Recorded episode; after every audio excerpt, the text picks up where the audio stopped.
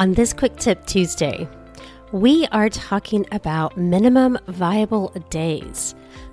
You'll have days that don't go as you had planned. And when that happens, it can cause a lot of stress.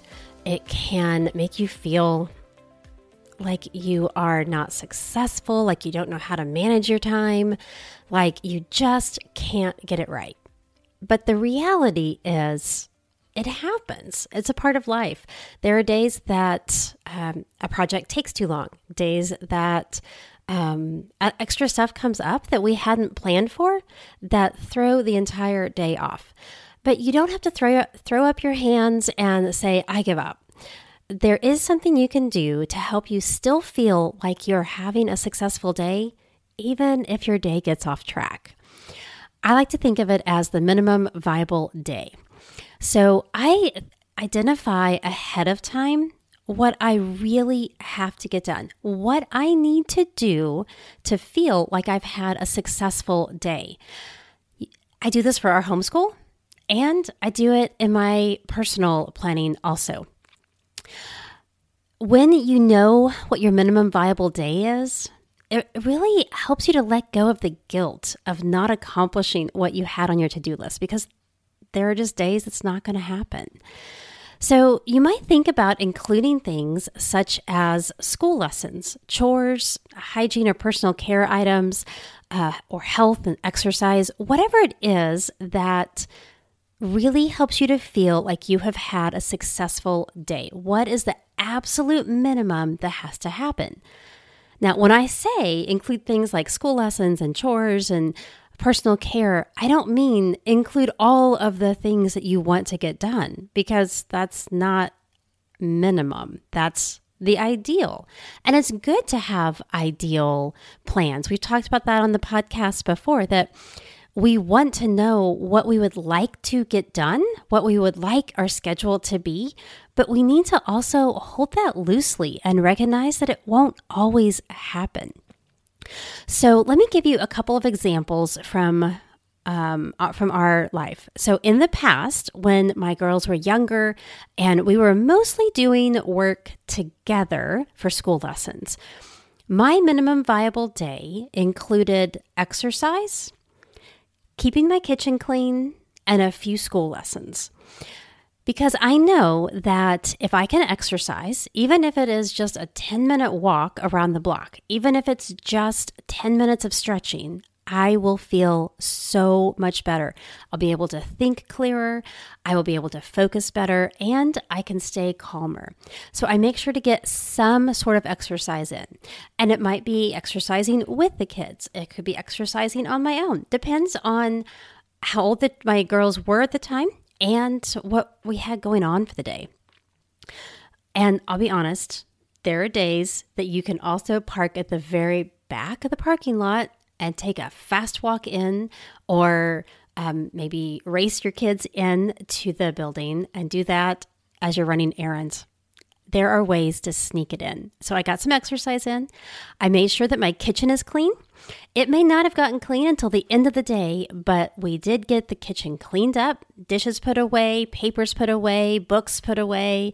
Everything was tidy because when my kitchen is clean, I can think better. That may be a, you may have a different trigger point than I did, but that is what I needed to feel like I had accomplished something.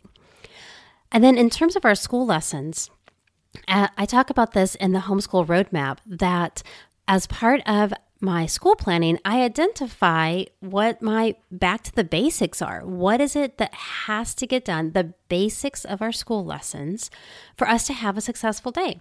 And for us, that often was math, reading, and piano practice. And it, it, depending on how old they were, if they were learning to read, it, it would include reading lessons. It would also include me reading aloud to them something, whether it was a school lesson or something uh, just for fun. As they got older, it was uh, math lessons, me reading to them, and then piano lessons. Those were the three things that I felt like we needed to keep moving forward on. And so we made sure to get those done. Now, right now, my girls are both older. They're both in high school. And so they're working pretty much on their own. And I'm more of a resource for them. I'm there to uh, make sure that they're accomplishing what they need to do and, and facilitating what they need to do. And I'm there if they have questions, but I'm not actively involved.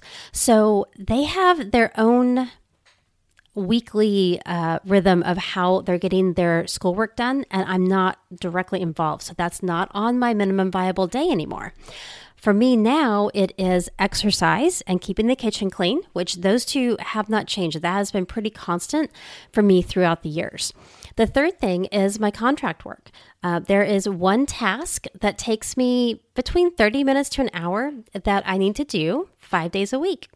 And so I make sure to get that done. There's a lot of other stuff I would love to do, a lot of things I have on my to do list. But if all of that falls off, it's okay and it can get done the next day. This is my minimum viable day. So take a look at what it is you need to do to figure out your minimum viable day.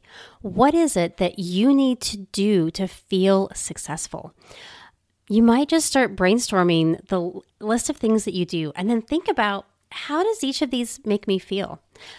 After I complete this, do I feel successful? Is this something that has to get done? Or if I let this go, I, yeah, I really wouldn't um, be, I wouldn't feel that all that different. Um, if you need help thinking through this, I'd love to help you. You can schedule a coaching session and we can work through your minimum viable day. I'll leave a link in the show notes. If you're interested in checking out coaching, we can um, schedule a call that we can work through your minimum viable day or we can just talk through um, what coaching might do for you. But I hope that uh, identifying your minimum viable day will help you on those difficult days when life is just throwing so much at you that you cannot accomplish what you are wanting to do. Until next time, have a triumphant day. Thanks for joining me on the Purposeful Impact podcast. I pray that today's episode blessed you and that you found encouragement and practical tips. If so, would you share this episode with someone else so that they can be blessed too? I'd also appreciate it if you would take 30 seconds and leave a rating and review in your podcast app. Leaving a review helps other homeschool parents find the podcast and know if it's a good fit for them. Thanks so much for helping to spread the word.